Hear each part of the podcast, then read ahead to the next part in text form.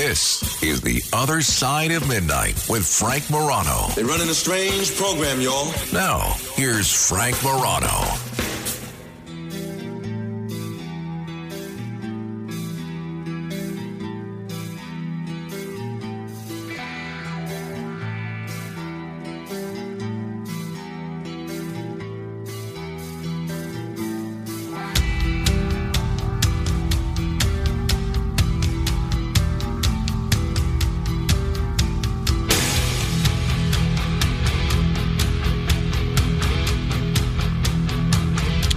You know, one of the great highlights of uh, coming in here every night and doing this show, and well, while it's a great deal of fun, you know, it is hard work. But one of the things that I most enjoy about coming in here in the middle of the night and being part of my show prep, you know, for, for preparing to try to entertain you for four hours, is the ability to joke around, chat with, catch up with my friend Dominic Carter. If you're not familiar with Dominic Carter, shame on you.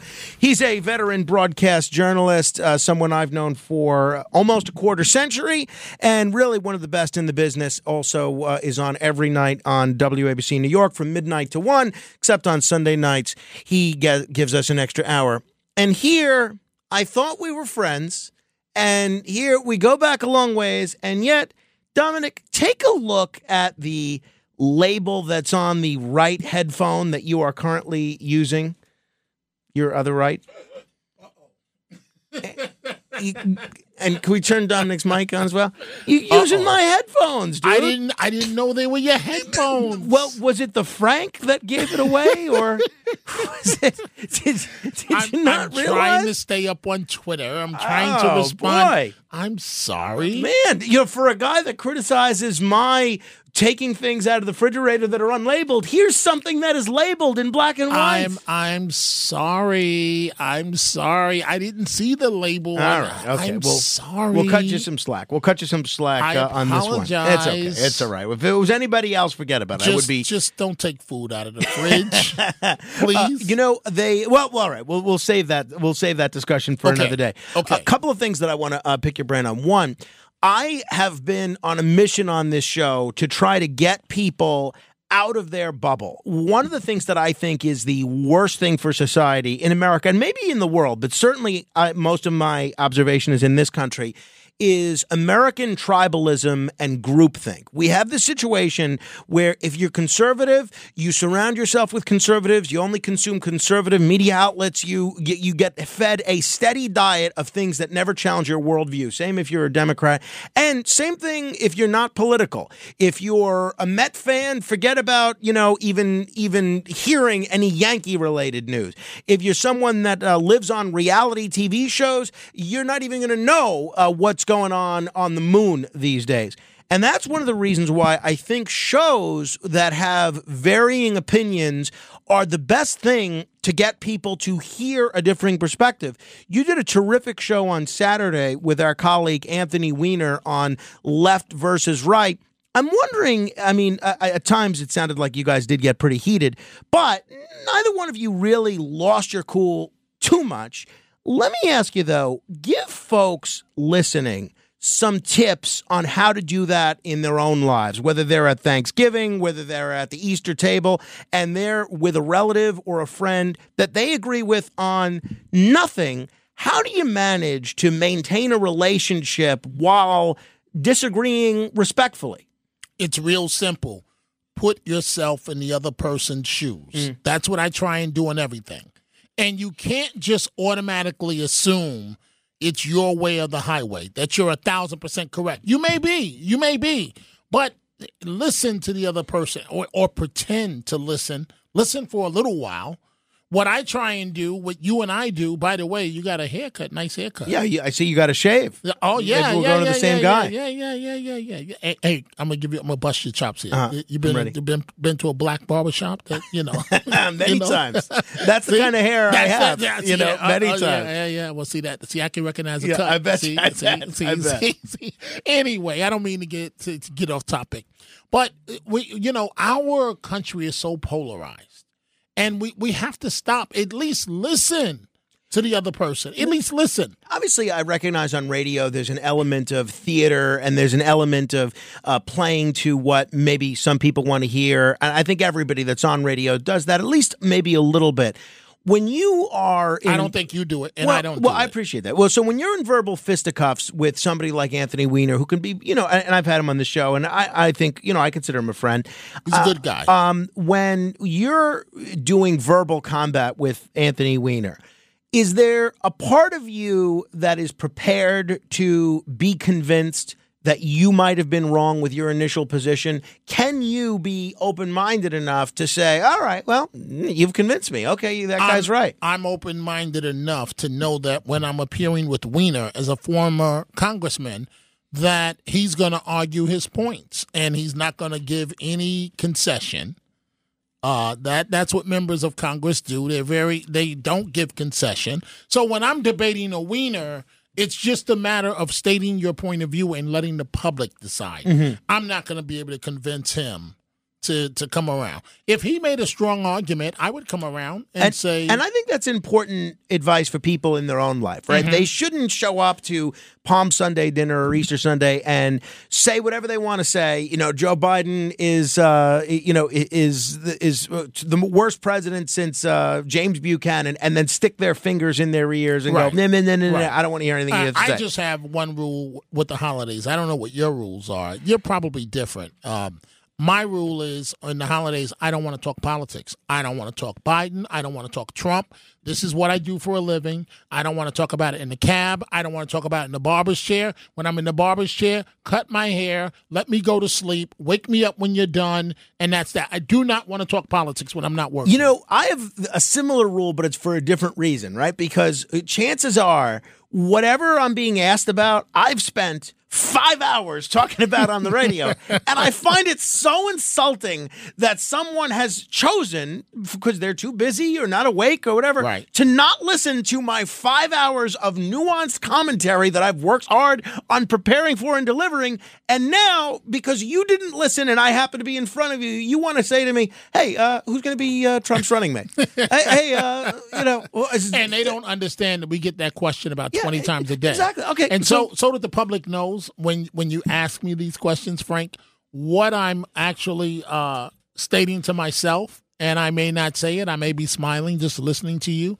but what I'm stating to myself is you do realize I get paid Right, to give my professional opinion. You know, I don't know how much um, Curb Your Enthusiasm you watch, but there's this, bit, there's this one bit. episode. It's years years back, years back. It's uh, maybe even ten years back. Wait, what's the lead character on that? Larry show? David. Yes, yes, yes. His So- his, his his I know, personality is said, hit or miss. So know. there's one episode where he's in a locker room at a gym or something, and he's got I don't know an itch or a pain in his shoulder, and he comes across a doctor in the locker room, and he starts asking the doctor about whatever the pain in his shoulder, Right. and um and he says, "What do you do for a living?" And uh, Larry David says, "Well, I'm a writer." He says, "How about you just write me a whole bunch of blank for free?" Right, right, right, right. And that's that's right. how it is that's that's exactly what it's like. All right, I want to ask you about a couple of things. what do you think about Trump? Yeah, What uh, What do you think? Trump can't win, can Yeah, he? let me Ah, get let me get my ah. notes. Let me get my notes. While I'm at it, let me Wh- While I'm eating my sandwich exactly. and I'm trying to exhale and catch my breath for five seconds, I don't want to talk about Trump. Yeah, while I'm at it, let me tell you my views on aliens and everything else we do on this show, the JFK assassination. Hey, um, on a much more serious note, people Okay. that listen to your show are aware that uh, one of the uh, things in your opening montage is uh, the uh, TV star Wendy Williams saying, "We've got Dominic Carter, everybody," and Wendy Williams was at the top of the daytime TV game for 14 years. You've Yes. been in TV in prime time for a, and uh, you know at the top of your game for a long time. You know how difficult it is not only to get to the number 1 spot but to have that kind of longevity. A lot of people can get to number 1. To stay there for over a decade, that's something relatively few people can do. Now, that and that was after she had an incredible career in radio as well. And you know how difficult that is to do Yes. the dub, uh, tri- double threat radio and television success. impossible. Now, even though she's only 59 years old, she's been diagnosed with progressive aphasia and frontotemporal dementia. Um, the same thing Bruce Willis has. The two part question here one, I mean, uh, I don't know how well you know her personally. It seems like she's a big fan of yours. I know her very well. So, uh, what's your what's your take on on this whole situation, health wise, for her? And then the second part of my question: Lifetime is being criticized for, I guess, they- making and they should be. Uh, so, people are unfamiliar with the story. They've been criticized for doing basically a documentary series where they're documenting her uh, descent into dementia and really not looking altogether well, not sounding coherent at all. Uh, at one point, I didn't watch any of it, but I was reading I a did. description. I did. Um, she's uh, downing a whole bottle of vodka, and she's just she sounds like she's a mess. Give me your take on her, what she's going through, and the media coverage from Lifetime. Well, when when you're Wendy Williams, it's tough because you don't know who you can trust. And uh, Wendy and I uh, would talk almost every day privately, and um, times when she cried, times when she was happy. Um, we've talked about Kevin, her ex-husband. We've talked about her son. We've talked about some some private things. How'd you get to know her initially? When, that that I I met her through a friend and and we just hit it. She, Wendy had me on her show, Mm-hmm. and we just hit it off. And and you know, she would. It's tough being her. So, like for example, here's the only thing I'll say about our private conversations, right? Because I I'm not going to stab a friend in the back Sure. while they're down. Right. I I don't I don't get down like that. Um, one of the things that really bothered Wendy when we would talk, and she talks just the way you and I talk, but with much more colorful language, Oh, yeah. cursing. And um, one of the things that bothered her was, for example, the criticism in the black community that she wasn't doing enough. And she would say things to me and she would use colorful language. And um, I'm not going to say the terms, but she would say, I do more than, you know, and she would go through a litany and say exactly what she's done. That bothered her, but she can't show that publicly. She- when you're at her level, you can't, you never let your enemy see you sweat. What Lifetime is doing is disgusting. They are, Wendy is, um, she's not well right now. I haven't talked to her in about a year and a half, right? And she's not well. And it, it, what they're putting on television, let, let's cut through all the nonsense. I almost said something else. They are, for ratings, they're putting on television the demise of a human being. And we're all, and I'm using my words carefully, we're all watching this train wreck in in real time. And we know how this train wreck is about to end. And we're all, we think it's great. And see, knowing Wendy, Wendy is a show woman, mm-hmm. a show person. So she'll put it on TV. She she she believes all press is good press. You know, but it's not good press in this situation. She should not be doing the show. Now I don't know what the financial, you know, I don't know what the arrangements are. Maybe Showtime is giving her a lot of money. I understand she's the executive producer of this. It may involve a lot of money. There, there, there's a uh, or maybe she needs money for medical because bills her, or something because her money is basically locked up uh, because of this uh, divorce situation. well, or the divorce the divorce is over, and um, so like for example, many of the things that she told me about her divorce that are not for public, you know, the things that in the first Lifetime movie, frankly, she sugarcoated a lot of stuff of what he did. It wasn't very nice, and I, I'm just not at liberty to uh, go into some of the things that that that he did to her. But if I spoke to Wendy, if Wendy called me today, right? And this is how she gets down. The phone would ring, my cell phone would ring. I heard, Mr. Carter, what you just said on the radio. Who the do you think you you- and then and then she, you know, she Sure. you know, you know, that's just who she is. But it, this it, it, we are watching this is horrible what they're doing on lifetime this is a train wreck that's about to hit the wall I, I tend to agree with you. I haven't seen any of these clips yet. horrible Um, just to play devil's advocate, though, some people are going to say what this does is show people what going through dementia is really like and maybe give a perspective to people that have never had a loved one go through dementia. Is there any value to this from that perspective? I hear you, but no. Wendy is too okay. You see, Bruce Willis, his family, they're not putting him through mm-hmm. through this type of situation. Wendy's, do, I don't know if it's financial. I don't know if it's because she loves the media attention. I don't know if it's because she lost her show and she's trying to show that she's still the queen. I, I don't know, but Frank, I, I don't see, you know, the way her eyes are, and you could tell that something's wrong, you know. And we've talked privately for hours at a time. She's really not a bad person. She made her career off of dishing dirt on Gossip, major celebrities. gossip, no, no, right? she went way beyond gossip. She would talk about on the radio who you're who you're sleeping Right, with. right, right. I've seen that a little bit on man- television. So for for example, Puffy. He tried his best to keep her uh, Puff Daddy. I don't know what he calls himself these days. Yeah, I've- P Diddy, P. Sean Diddy, Puffy Sean Combs, Puffy uh, Combs, whatever. Um, you know, so she made her name that way, but she she's a good person. But I I, I- sat down and because my wife wanted to watch it, and it really and my wife was like, "Yeah, you and Wendy used to talk all the time for hours at a time," and and, and we did, you know, but and you know, I I, I just the private So they Lifetime shouldn't be doing this, and, No, and whoever's no. in charge of Wendy's affairs shouldn't have allowed it to be done. Right, but see, but nobody's going to tell Wendy no. Right, She, got it. No, no. Even if she's don't tell- suffering from dementia. Mm-hmm. you don't tell her no. Like, like, so, like some of her friends, I'd be like, "Yo, Wendy, uh, excuse me, you're not going to talk to me like that." And one of the scenes, the lady's doing her nails, and Wendy says, "Are you stupid?" And the girl looks at her like she's ready to slap Wendy in the face. Right? They take her to Asbury Park, New Jersey, where she grew up. She on the block where she was born. She doesn't remember, remember the block. The lady has to remind her. Frank, it's there. I don't see any good at all coming out of this. We're just waiting for the next stop on this train of destruction. Uh, well, that sounds uh, just awful. Dominic, thank you. I appreciate Thank you. everything, and uh, we'll, let's, let's chat again tomorrow. Fantastic. I, I like the haircut. Yeah, man. you like those headphones? Is more like it. That's that's what I'm sensing. That's what I'm sensing. Thank you. All right, man. Uh, if you want to comment on this, I'm curious how you feel about it, whether you've seen this show or not. Is there any value at all uh, to uh, showing someone, anybody, but especially someone that's a particularly well known celebrity's descent into dementia? Give me a call. Let me know what you think. 800 848 9222.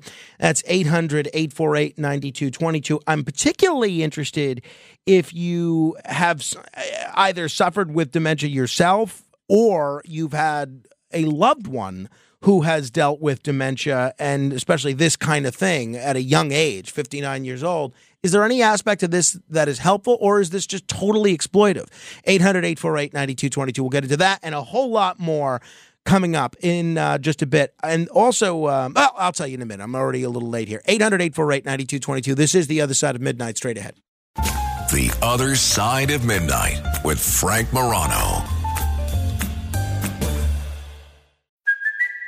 It's Kaley Cuoco for Priceline. Ready to go to your happy place for a happy price? Well, why didn't you say so? Just download the Priceline app right now and save up to 60% on hotels. So, whether it's Cousin Kevin's Kazoo concert in Kansas City, go Kevin, or Becky's Bachelorette Bash in Bermuda, you never have to miss a trip ever again. So, download the Priceline app today. Your savings are waiting.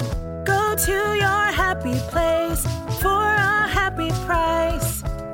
Go to your happy price, Priceline.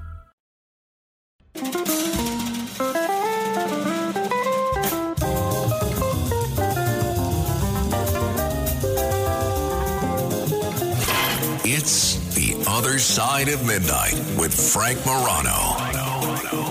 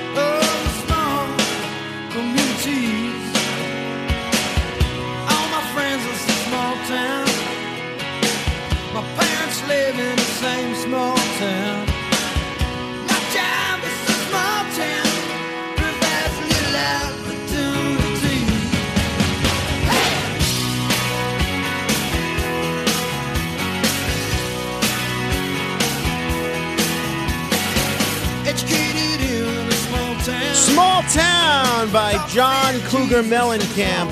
Uh, this is a birthday bumper music selection from my friend John LaRocchia. John is a great guy. You might be familiar with him. He is a retired New York City firefighter. He was a firefighter for over 21 years.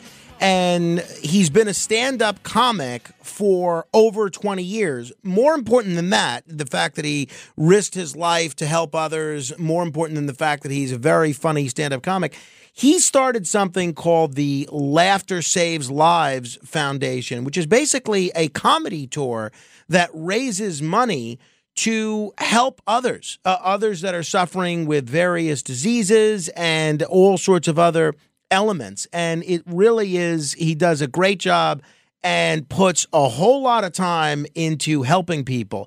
The uh, Laughter Saves Lives Foundation. It goes to support a whole bunch of firefighter and police based charities, as well as certain individuals and families that have found themselves in serious need of assistance. That's all John LaRocchia. It's a labor of love for him, and he's a wonderful guy and a very funny man. So happy birthday, John LaRocchia and uh, that was one of his selections. Want to do a, a follow up to a couple of stories that we have covered lately.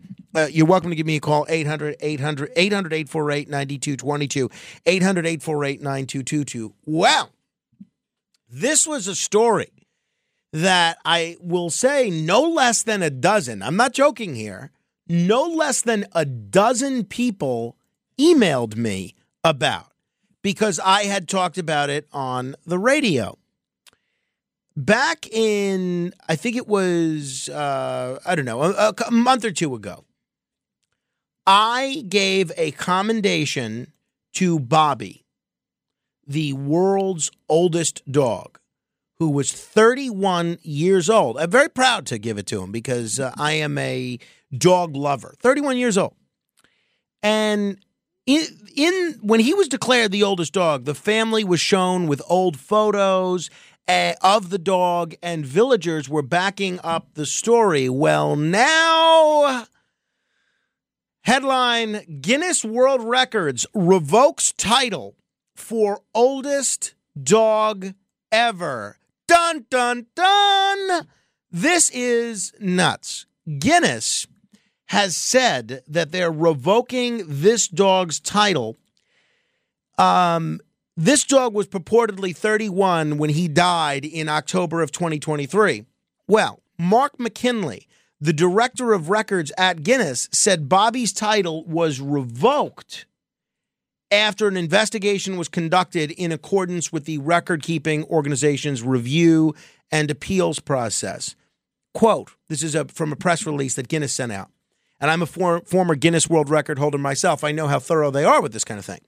Following concerns raised by vets and other experts, both privately as well as within public commentary, and the findings of investigations conducted by some media outlets, we felt it important to open a review into Bobby's record. And he said the investigation found there was insufficient evidence of Bobby's age. McKinley said the evidence submitted for Bobby's age was all sourced to microchip data from the Portuguese government database. The probe found Bobby's microchip was installed in 2022 when Portugal did not require proof of age for dogs born prior to 2008. So the game's afoot, my friends, or should I say, the game's apart. Now, none of this is Bobby's fault, right? He's a dog. He, if they did lie about his age here, this is something that was done by his owner. And nobody should ever should think less of a dead dog or any dog because their owners would lie about their age. Now, unfortunately, I am forced to temporarily suspend and retract Bobby's commendation. There is nothing that I want to do less than retract the commendation of a dead dog. Nothing. Uh, I mean, I would rather not gargle with battery acid or get a root canal. But other than that, there is nothing that I would rather do less than retract a dead dog's commendation. So, what I am asking our illustrious staff to do, uh, led by our producer Matt Blaze, our news director Matt Blaze, uh, our news director Noam Laden, and the entire resources of the other side of midnight investigative team and the broader investigative journalism unit of Red Apple Media is We are launching our own investigation into Bobby's true age prior to his death. So this is not going to affect his standing with Guinness, but this will affect his commendation. And uh, again, this is for all the marbles here. We're going to do commendations in about in a little later today because people take their commendations very seriously. And especially for a dog who gets that good dog title emblazoned on him once he gets a commendation, we are going to look into this. If you have any information about the true age of Bobby, please email me. I will honor your anonymity. Uh, you can email me frank.morano at redappleaudionetworks.com.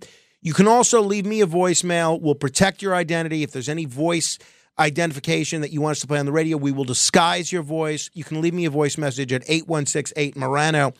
But we are determined to get to the bottom of this here. We don't take this lightly.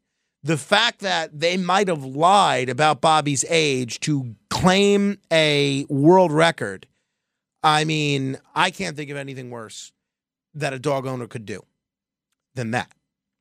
Now, going to get to your calls in a moment 800 848 9222. Uh, maybe a month ago, we did the story about how there was some legislation in either Kentucky or Tennessee. For some reason, I am getting those states confused in my brain left and right these days. I did it on Friday and I, I keep doing it anyway. But we did a story about how a state legislator in one of those states, I think it was Kentucky, how they were putting forth legislation regarding incest between cousins. And it led to a broader discussion of whether or not you should be able to marry or have sex with your cousin. Well, we're not the only ones having broader discussions about this. The Economist ha- did a huge story, and they're facing a lot of backlash because of it, but they did a huge story. Headline Cousin marriage is probably fine in most cases. So I read this Economist piece because a lot of people wrote to me. I guess there's a lot of people out there with very attractive first cousins. A lot of people wrote to me and said, look, there is nothing to suggest that you're more likely to have a child that's um, deformed or in some or suffers birth birth defects or is in any way less healthy if you have a child with your first cousin. Uh, you know, uh, Tony was passing judgment like crazy. He strongly disapproved. Even Matt Blaze, who um, you know, it's very rare that he disapproves of any sort of deviant sexual behavior. He was even um, casting aspersions on the cousin fornicators. In any event, the Economist writes in some areas of the world, namely Pakistan, the Middle East, nearly half of all marriages are between close relations. So there's a lot of data on this, actually, much more than I re- realized before reading this piece in The Economist. No European countries ban marriages between first cousins. Are you aware of that? Not a single European country bans marriages between first cousins, although Norwegian policy makers recently debated doing so. Um, according to The Economist, cousin marriage is probably fine in most cases. This article states that the risk of genetic defects in children born to relatives is lower than previously uh, thought. The article also cites, and I'm not going to read them all, I'm just going to tell you. The article also cites experts who say that prohibiting first cousin marriages is discrimination. So here you have Tony Atwood happens to be black. From what I understand, black people have discriminate have been discriminated against once or twice in American history. You have Matt Blaze, who's Jewish. Rumor has it that even the Jews have been on the receiving end of some discrimination time and again. And these two, whose peoples have been discriminated against before, want to engage in this sort of discrimination against you if you want to marry your first cousin? Well, I have to tell you, and it's not because my three first cousins are all very attractive. They're all married, they're all taken, and as am I. Um, I will tell you, I think I am changing my tune on the legality of first cousin marriage. I am now coming around after reading this Economist article to thinking, you know what? Maybe there's no reason first cousin marriage should be illegal. And maybe the United States ought to follow Europe's, you know, path on this. I don't know. If you want to comment, you can. 800 848 9222. The Economist, by the way, they have been receiving a torrent of criticism. On Twitter, they were ratioed.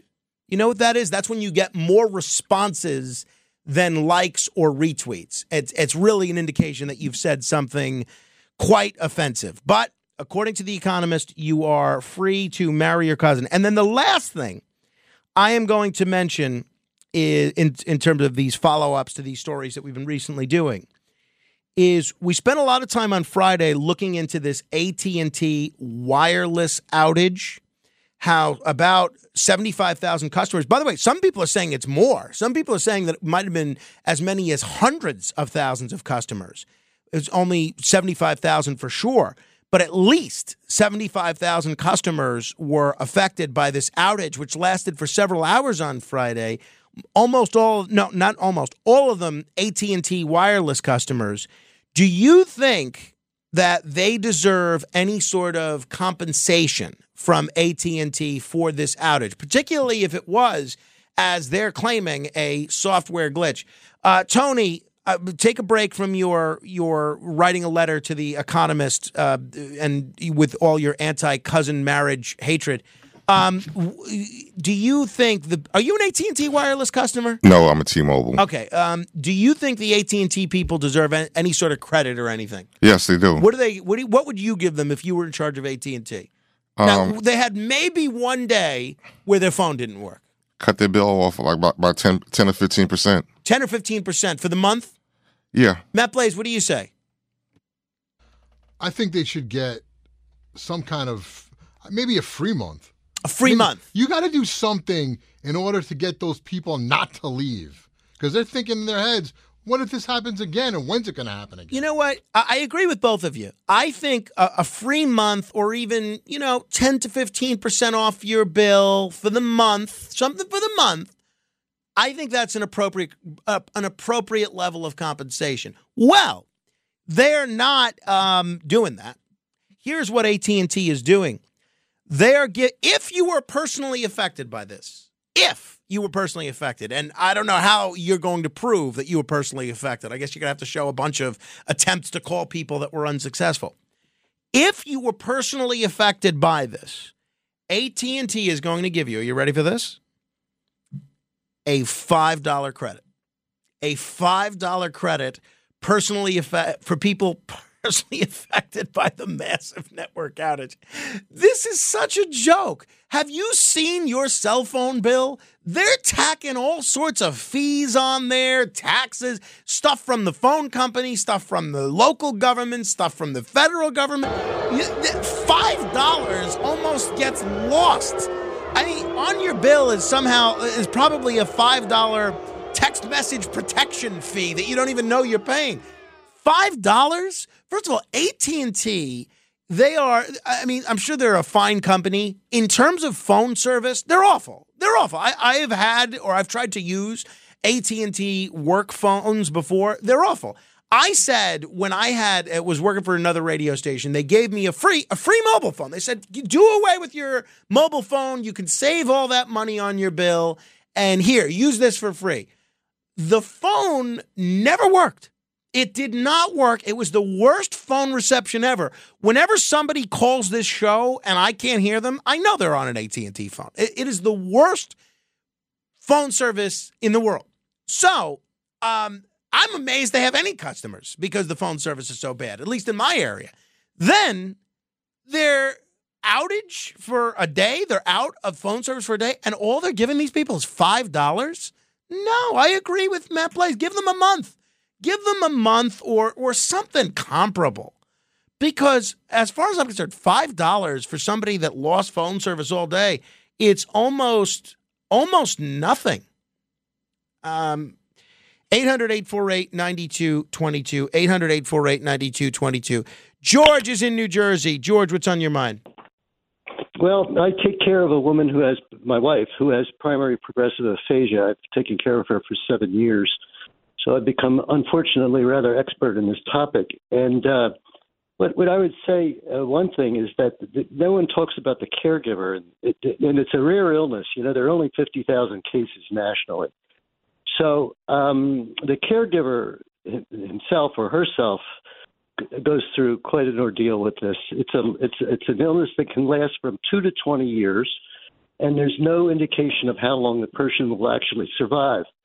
At this stage, my wife, who was a registered nurse, she took care of a cardiac. She was in charge of a cardiac unit. She doesn't really know anything, and she can't. It presents itself initially by the inability to speak. So Wendy Williams is mid, you know, sort of at the early stages, but maybe even toward midway with his illness. There's no way that this should be uh, publicized without some kind of control over what uh, what she's experiencing. You know, my wife will go into a grocery store. I take her out as much as I can. The biggest problem I have is that she can't do anything. She's a very Ugh. active person, and she wants to do things, and I can't think of things for her to do. So whenever I go to a store or something, I take her along. We go to a supermarket, and she'll steal candy while she's there. You know, uh, there's there's uh, we we took her to the University of Pennsylvania for um, something called TDCS, which is where they put electronic uh, stimulus in the brain, and she did that over a hundred trips to Philadelphia for that, and it it it tended to slow it. We thought, but there was really no great relief from that. But the the illness progresses, and they're in for a long haul. And if she doesn't have somebody in her life that really cares about her and can manage this situation, is going to be really awful. Well, I mean, first of she all, should not be in the press. Go Yeah. ahead. Uh, first of all, uh, I'm sorry for what you're going through with your wife. I, I can't imagine how difficult that must be. If I can ask, how old was your wife when she was first diagnosed with this kind of dementia? She was 69. 69. Okay, so she was a relatively young woman as well, not quite so young as uh, Wendy Williams being 59. So, she's older than the norm. The norm gets gets diagnosed at 50ish. Oh, really? Okay. 50s. Uh, so um, y- you think that there's no value at all to someone like me who's not had a spouse or a child or a parent that has had uh, dementia. There's no value in seeing someone suffering like this on television in public. Absolutely. It's this is horrible. Yeah, I mean the only value is that people become more aware of the illness. It doesn't get a Well, lot that- of research. yeah, that's what I think because the it's rare. That's what I think Yeah. the people that are saying this is okay are saying is that it, Yeah. it, it creates awareness of something that there wouldn't otherwise be awareness of. But but you're saying that you don't think the value of doing that trumpets the I don't know. Uh, this is my word, not yours. The the loss of dignity in seeing someone so publicly become a shell of themselves. Absolutely, and and the you know I wrote I wrote a, a long essay. I called it Chronicles of a Caregiver Mm. about this. It's nine pages. It was cathartic, and I've shared that with a lot of people. I've said you can distribute it anywhere you like. It was it's a very sort of detailed description of the progressive stages of this illness for about three years of it, and um, it, it, it, it that that's the way to put put out this information. I haven't quite decided how I can get it more widely read, but it but it will give you a very full picture of this. And for me, it was cathartic to just sort of write. I'm a pretty good writer, and I and I got all it all in a sort of, oh, and also it's a spiritual, and you know, spiritual description of what's been going on with me and with her. Hmm. And oddly, oddly, our marriage got better. It's better than it's ever been because of the sort of intimacy that developed, even though she can't speak and under, can't understand what I say to her. So, so it's um, it's not something that should be done in a sort of sensationalist way that that the media is treating this. Well, I, I mean, that makes sense. You're putting that information out there solely for informational purposes. You're not doing it, at least I don't think, to make money.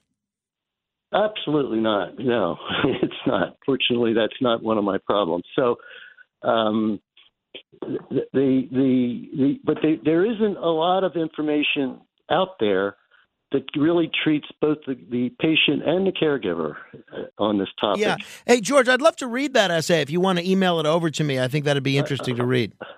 I will. Yeah. Thank you, George. Hey, best of I'll luck to you that. and your wife. Appreciate you calling All and right, sharing thank that. You. Thank you. very much. 800 848 9222. You know, I read an article in the Times, and I, I actually wrote this fella's name down because I'm going to invite him to appear on the show. I read an article in the Times over the weekend about this fellow by the name of Townsend Davis.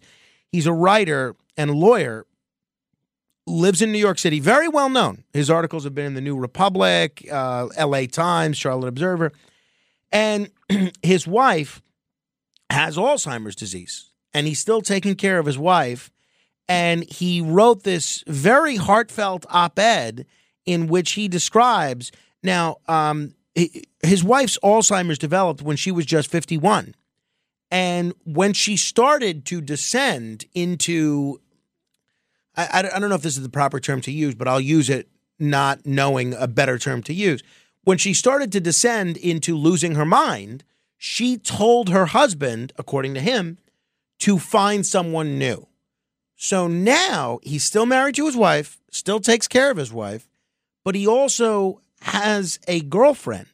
He lives at home with his wife and he has a full on girlfriend that he's romantic with. And I know it may sound a little a little weird, but he in uh, the way he phrased it, it was very much in keeping with her wishes and I'm going to invite him on the show to talk about it because these are issues that are very tricky, very tricky. Um, and it's easy to judge when you're not the one in that situation, whether it's Wendy Williams or whether it's what uh, Townsend Davis is doing or whether it's what this gentleman, George, uh, just shared with us. It's tough. It's very tough. So um, you really don't know what someone's going through until you've walked a mile in their shoes. I know it's a cliche, but it happens to be true. Melvin in the Bronx, uh, what's on your mind? based on what you were talking about earlier with Dominic Carter. Sure. Public behavior is public business. If you do not want to do whatever you're doing, you'll be out in the public, don't do it.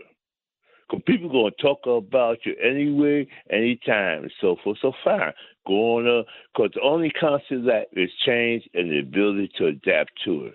So what we're talking about here now is correctly what's going on in the United States and North America. Where you talk about um, the interaction between people based on a stereotype. Because this country is built the, greatest capital society we've ever seen on the banks of enslavement. Well, I, I, get paid what no, they did. I'm, I'm not even clear on, on what you're talking about with enslavement. What, what does that have to do with any of what we're talking about? She had a whole lot to do, but you did for one reason only. When the FCC was passing out radio licenses in the 1920s, no blacks to apply. When the FCC was passing Wait, out wait, wait, wait. I, wait I'm here for one reason only that blacks couldn't Yes, sir. But I wasn't alive in Affirmative- 1920. You for affirmative action due to a pigmentation analysis based on stereotypes. Mel, Melvin, I, I don't, I'm not clear on what that has to do with what we're talking about at all. I I don't. I don't even understand what you're Yes, talking you, about. you did because you're getting a paycheck based on those who are are appointed to exploit others All right, who were well- denied the opportunity to advance. Thank you, Melvin. Appreciate that. Uh, now that we're clear on that, there you have it. All right.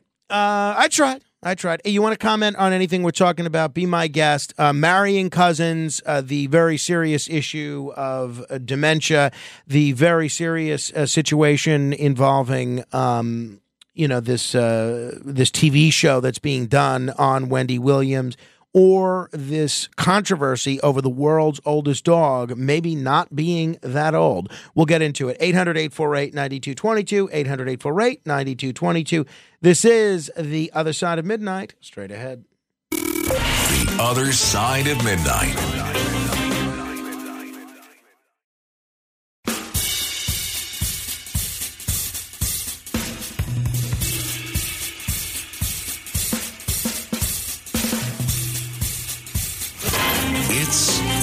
Other Side of Midnight with Frank Morano.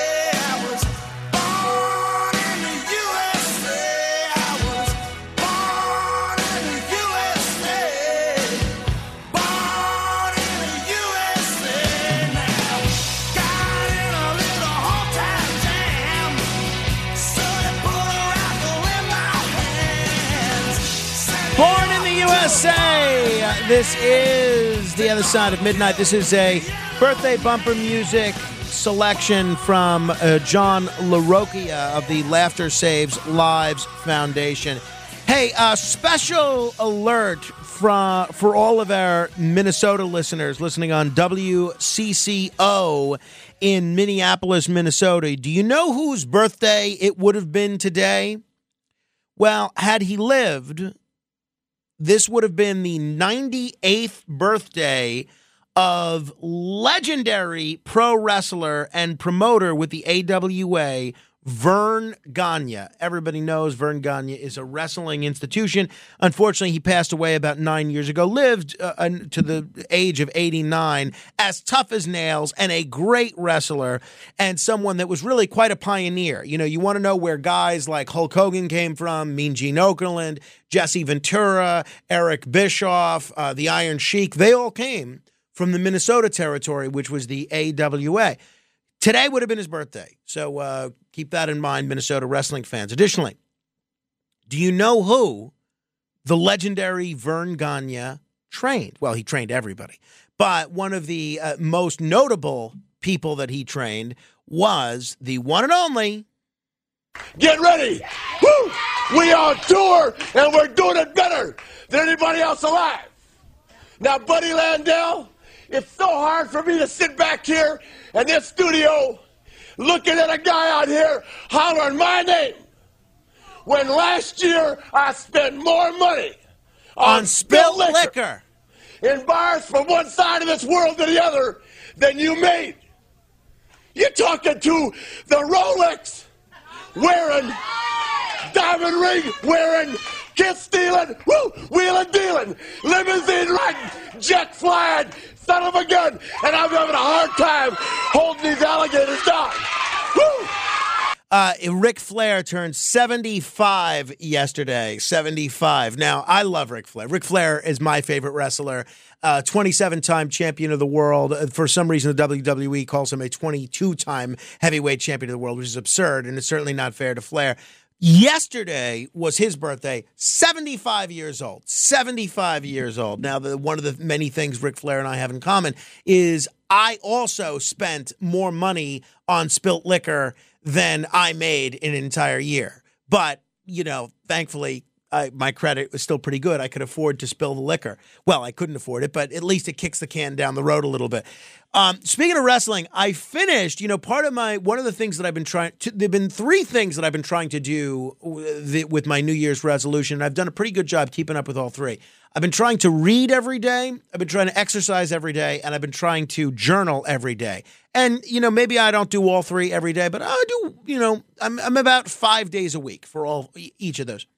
So I finally finished the book that I was reading, Chris Jericho's book, which was Chris Jericho is my kind of guy. He's he still wrestles actually, and he is a, a world class wit. And he wrote this book. It's about ten years old, and somehow I got a signed copy to sign signed to someone named Ed. I probably bought it online somewhere, and I just finished this book, and it is tremendous. Now, if you're not familiar with Chris Jericho.